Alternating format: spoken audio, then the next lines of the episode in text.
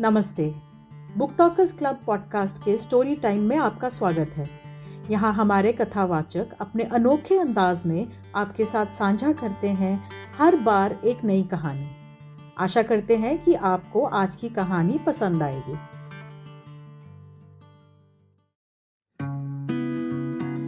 एक भूत की असली कहानी।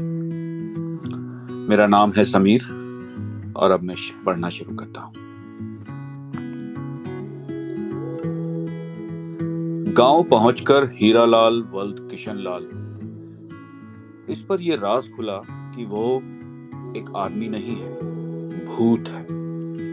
उसे मरे हुए तीन साल गुजर गए हैं। पाठकों,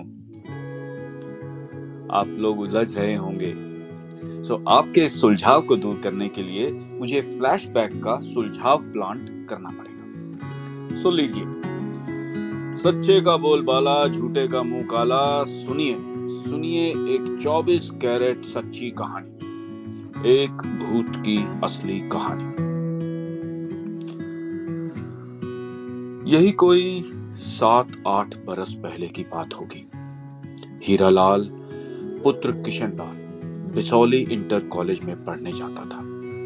वहीं उसकी कुमारी चंपा देवी से आँख मुटक्का हो गया। हीरा जाति के यादव थे और चंपा चंपा थी राजपूत कन्या। ब्याह शादी मुमकिन न था। तो हीरा बाप के कुर्ते से सात सौ रुपए और पड़ोस के गाँव से कुमारी चंपा को लेकर फरार हो गया। और फिर पूरे तीन साल तक फरार ही रहा। वह गाँव तब ही लौटा जब उसके साथ दो चिंगू मिंगू थे। जैसे कि परंपरा होती है कि प्रेम विवाहों के बाद घर वाले कुछ दिन नाराज़ रहते हैं, पर जैसे ही चिंगू मिंगू पैदा हो जाते हैं, उनका गुस्सा कम हो जाता है। प्रेमी जोड़े को माफ़ कर दिया जाता है। देखो, पूरे देश में कमोबेश यही रिवाज चलता है। पर हीरा के मामले में ऐसा नहीं हुआ। इन तीन सालों में उसके अम्मा बाबा तो चले गए ऊपर ऊपर वाले की सेवा में जुट गए। बचे थे दो भाई, माणिक और पन्ना। उन्होंने उसे लड़की भगाने के जुर्म में कभी माफ़ नहीं किया। उन्होंने उसे घर में ही घुसने नहीं दिया। गाँव वालों ने भी उसे ज़्यादा तवज्जो नहीं दी। सो हीरा चंपा देवी और अपने दो चिंगू मिंगू के साथ उल्टे पाँव शहर को लौट लिया और भाइयों को गलियाते हुए अपनी फैक्ट्री की नौकरी बजाने लगा। उन दिनों फैक्ट्री के यूनियन और मैनेजमेंट में कुछ लफड़ा चल रहा था और एक दिन अचानक मालिक ने फैक्ट्री बंद करने की घोषणा कर दी। खूब हाय हाय इनकलाब जिंदाबाद हुई, पर नतीजा नतीजा निकला सिर्फ़ मजदूरों की बेरोजगारी। वैसे गाँव में उसके हिस्से के बारह बीघे ज़मीन आती थी। उसमें खेती करके वो अपना और अपने बच्चों का पेट अच्छे से भर सकता था। और दोनों बड़े भाइयों की छाती पर मूंग दलने का काम भी संपन्न कर सकता था। फिर क्या था? बड़े अरमानों के साथ वो अपने गाँव पहुँचा। पर जल्दी ही उसके अरमान आंसुओं में ढल गए पहले पहले तो माणिक ने पहचानने से इनकार कर दिया।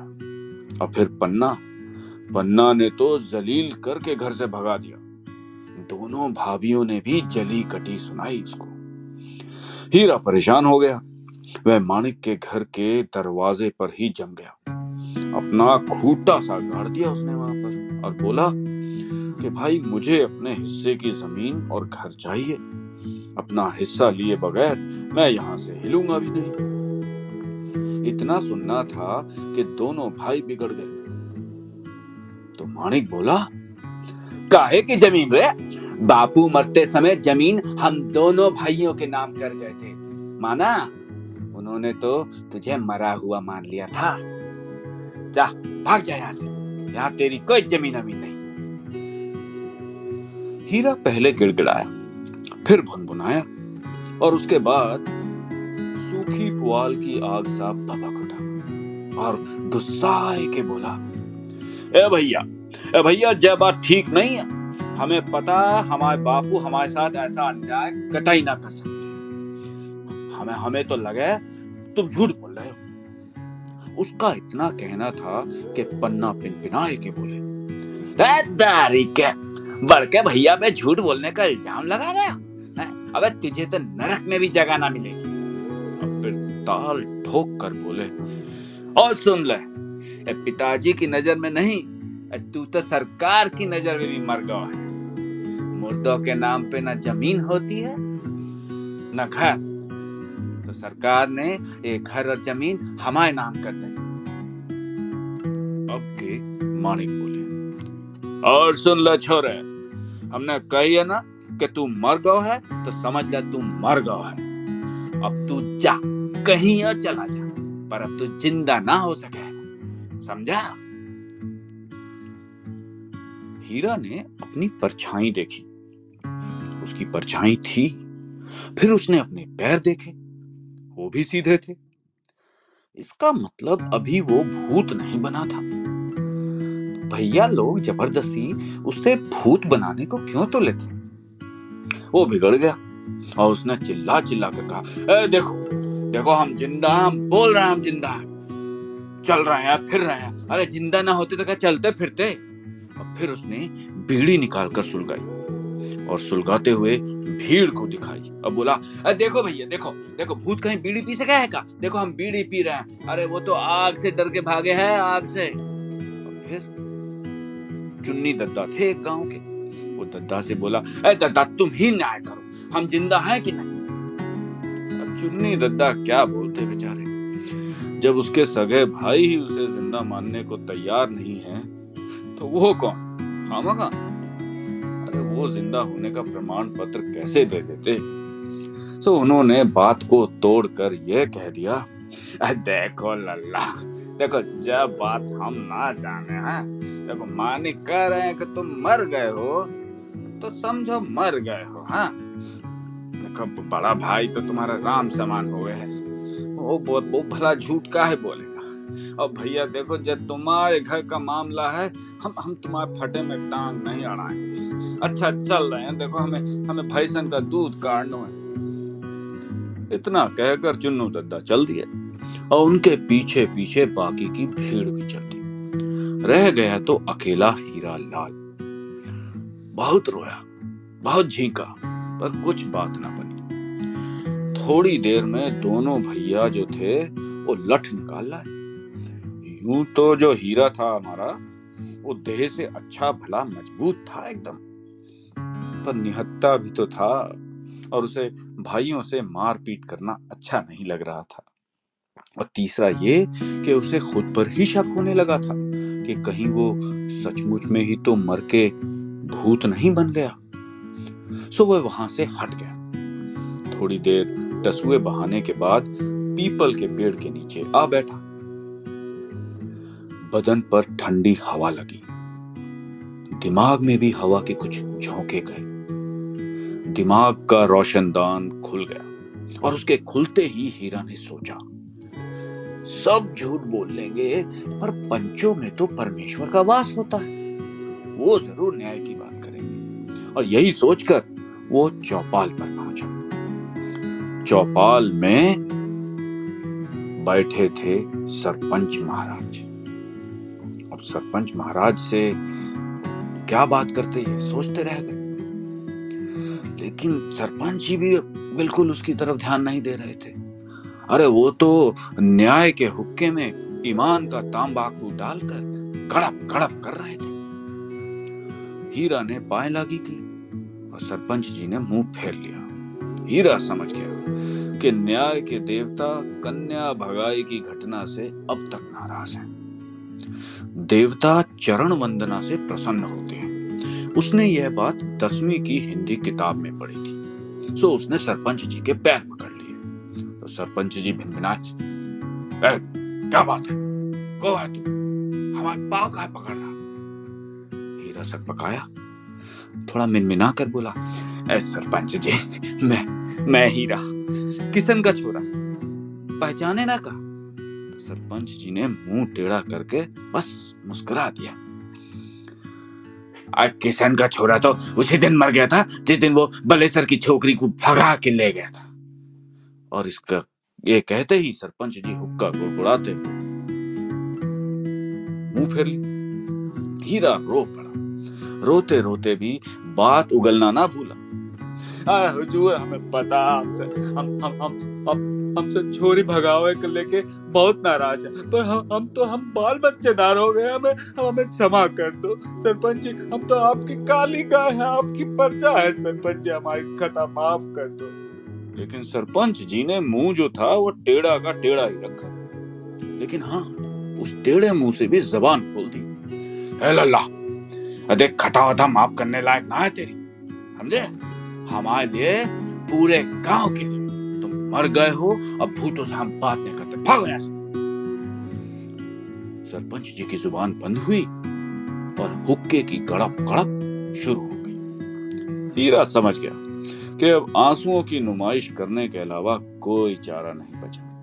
सो उसने झटपट आँखों में आंसुओं की फ़सल उगाई और गिड़गिड़ा कर देखो महाराज महाराज, हमारी गलती है हमें किन के झूठे मार लो पर हमारी ज़मीन हमको दिला हम, हमारे दोनों भैया ज़मीन कब्जा है बैठे हैं कह रहे कि हम मर गए वो देखो हमको, हम तो आपके सामने पर ज़िंदा बैठे, ज़िंदा। चू कर देखो हमको, देखो।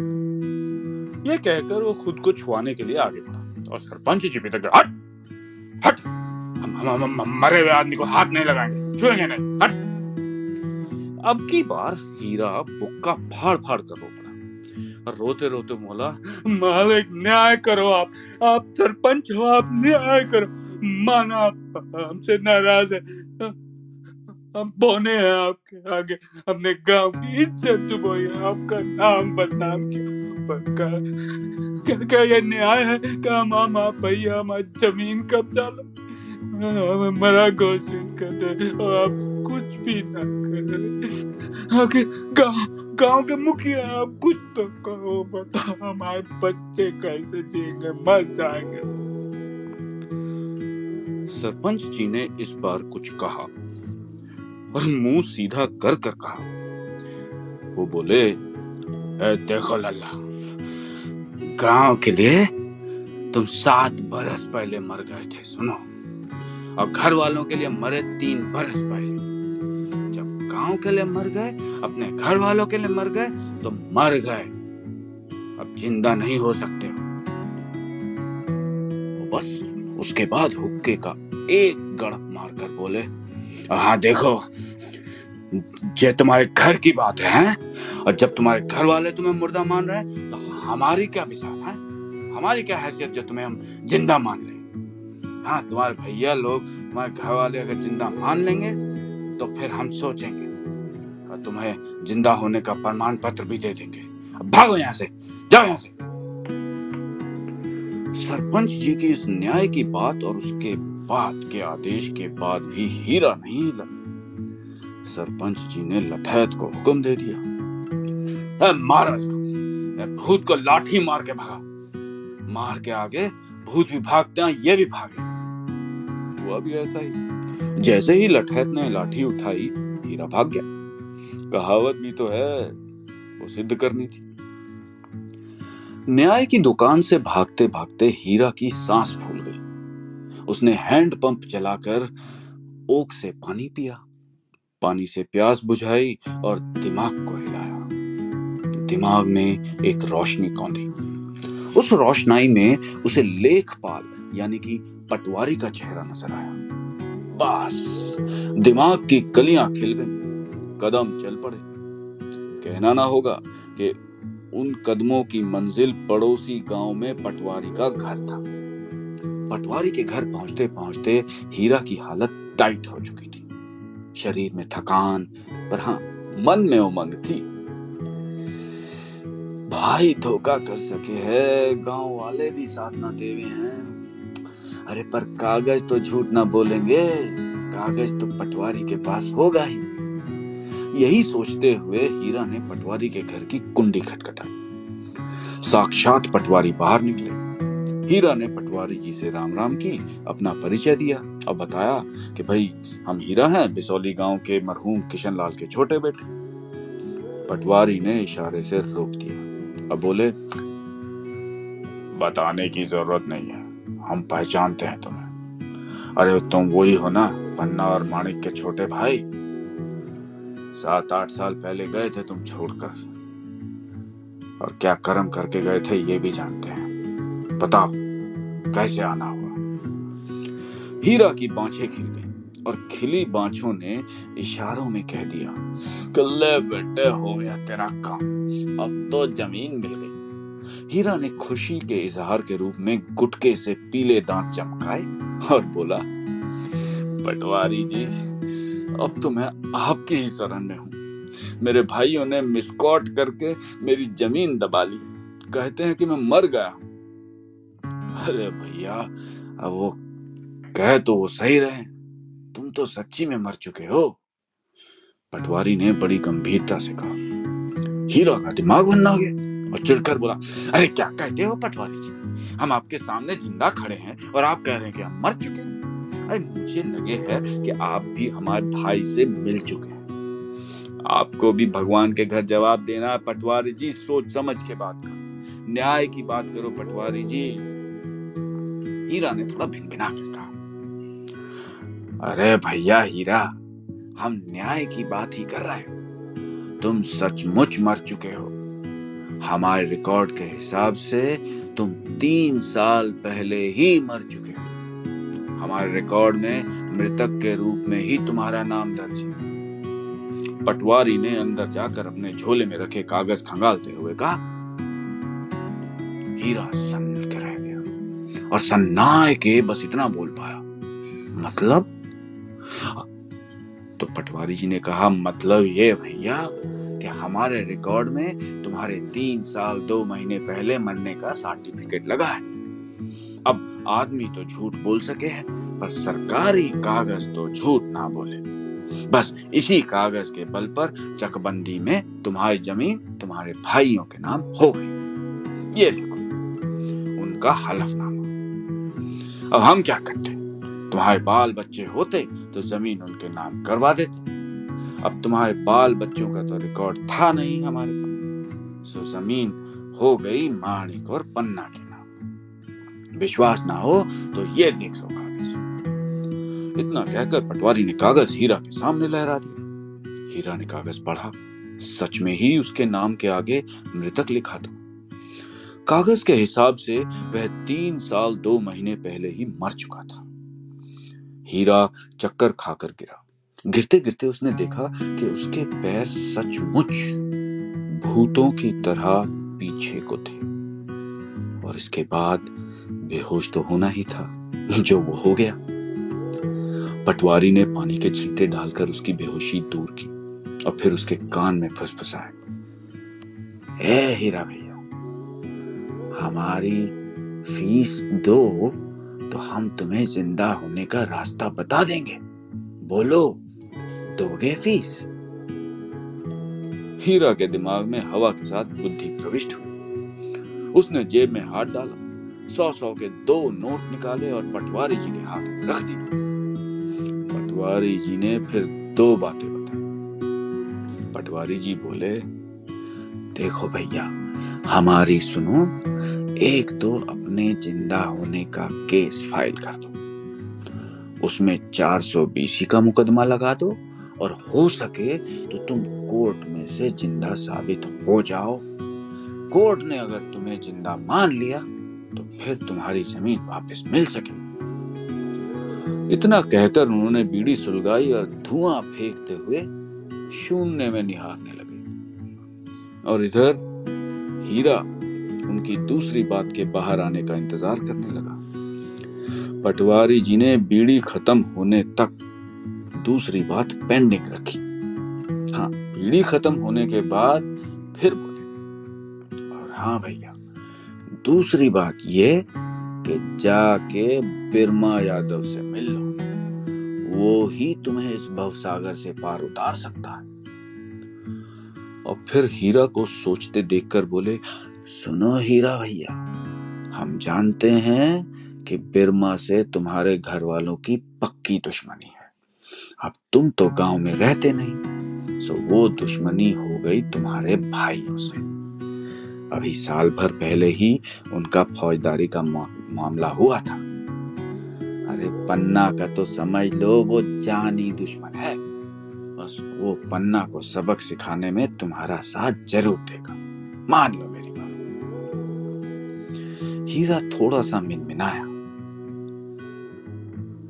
और बोला, लेकिन वो तो मेरे भाई इतने में बात पटवारी ने फिर से काट दी। अरे ये लेकिन लेकिन को डालो चूल्हे में।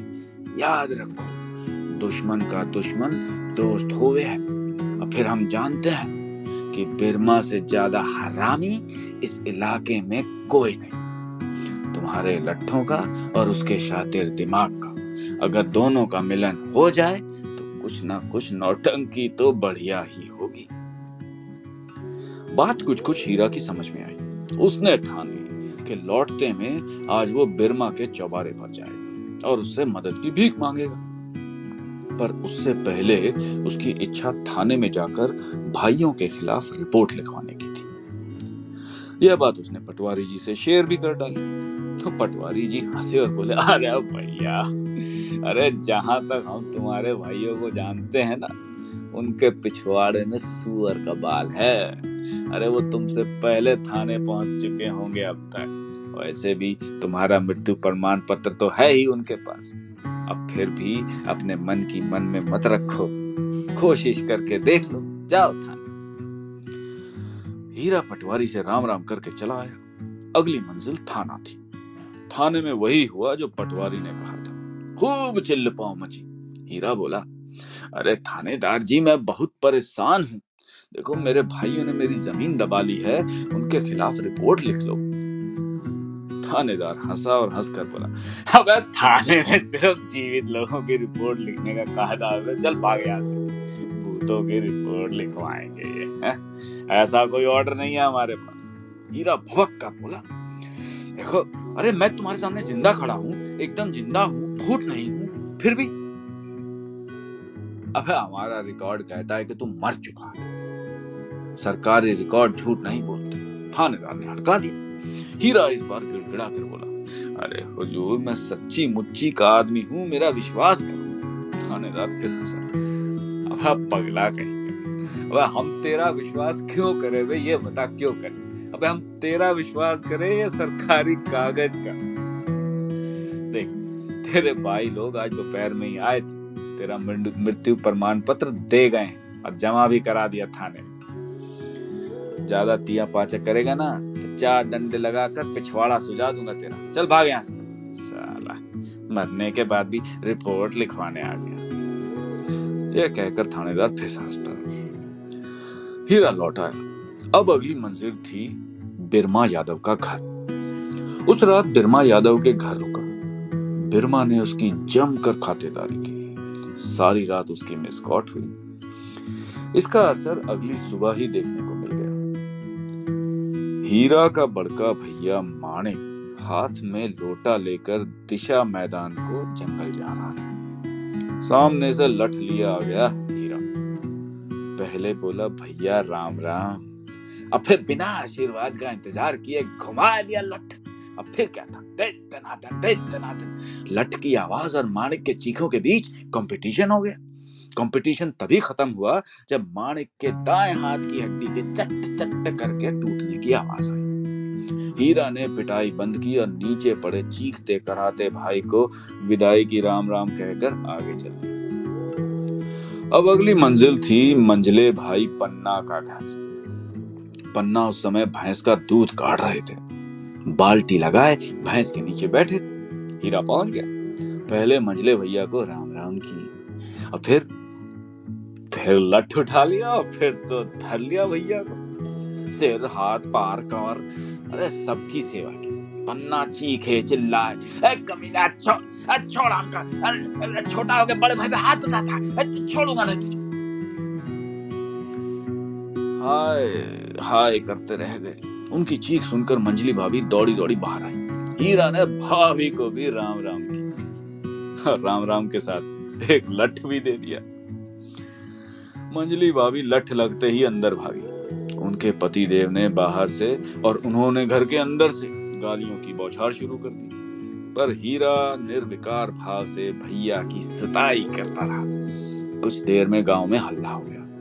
हीरा ने मौके की नजाकत समझ ली और चीखते चिल्लाते भैया को छोड़कर बाहर भागा हाँ जाते जाते भी वो अपने भैया को राम राम करना ना भूला। आखिर गाँव की मर्यादा जो रखनी थी हीरा के लठ ने माणिक और पन्ना की जमकर सेवा की थी। उसकी कृपा से माणिक के हाथ की हड्डी और पन्ना का सिर फट चुका था।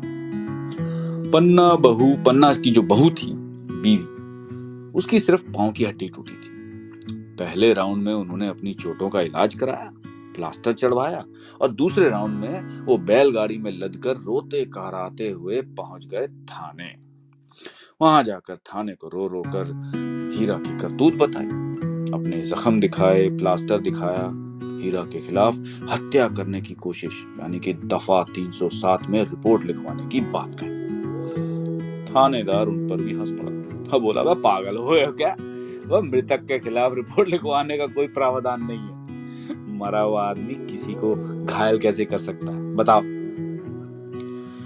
माणिक और पन्ना ने बहुतेरी आए बाएँ की।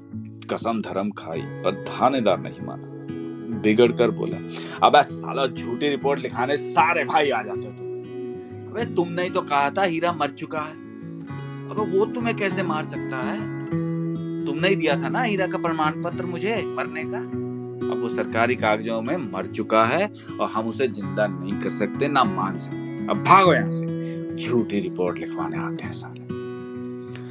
पन्ना गिड़गिड़ा कर बोला माई बाप रहम करो। हम सच्ची कह रहे हैं। हमें हीरा ने ही मारा है।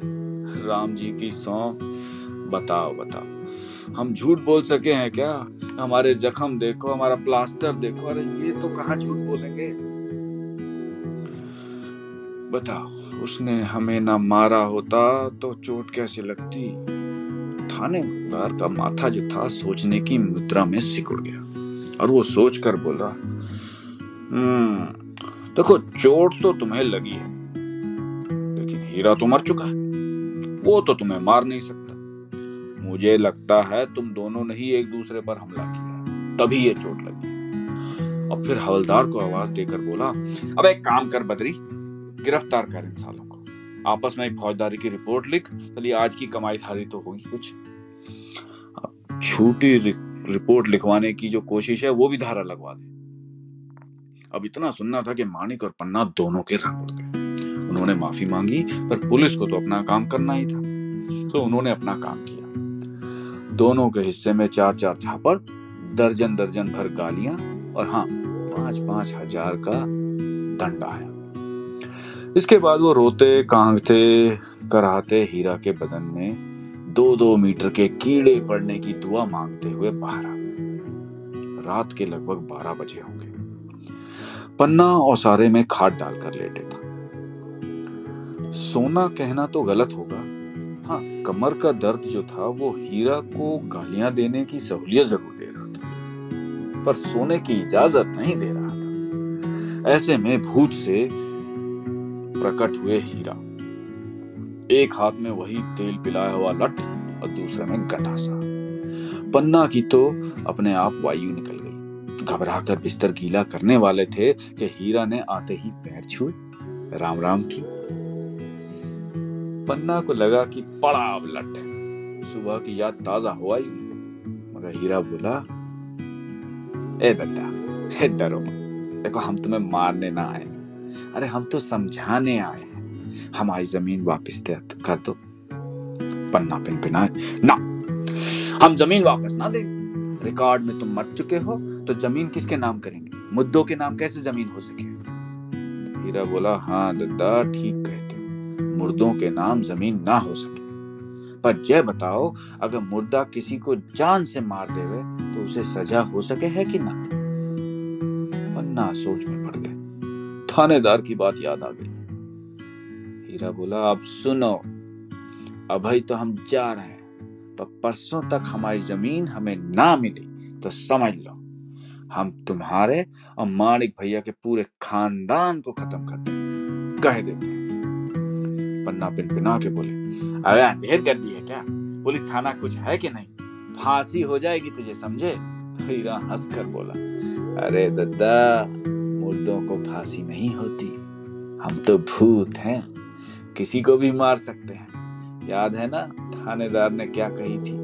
मुर्दों के खिलाफ रफट ना लिखी जा सकती। इस पर हीरा बोला, दद्दा और सोच लीजिए परसों तक का टाइम दे रहा है। उसके बाद फिर जय गंडासा और बात हीरा ने अधूरी छोड़ दी। लट कंधे पर रखकर चल दी। पर भैया को राम राम करनी फिर भी ना भूले। तीसरे दिन क्या हुआ? इसमें लिखने को कुछ बचा है क्या? बस इतना काफ़ी है कि हीरा को पहले ज़मीन मिली, घर मिला, उसके बाद ज़िंदा होने का प्रमाण पत्र मिला। प्रमाण पत्र दिलाने में उसके भाइयों का बड़ा हाथ रहा।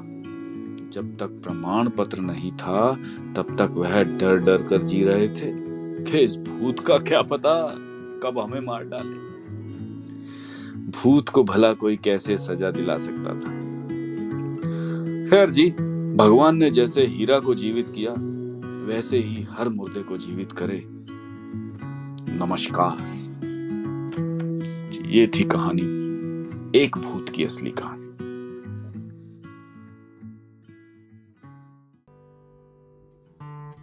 सुनने के लिए धन्यवाद।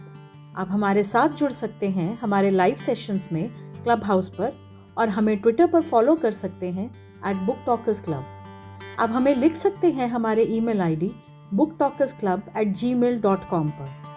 हमारे पॉडकास्ट को लाइक शेयर फॉलो और सब्सक्राइब करना ना भूलें। शीघ्र ही आपको मिलेंगे एक और एपिसोड के साथ।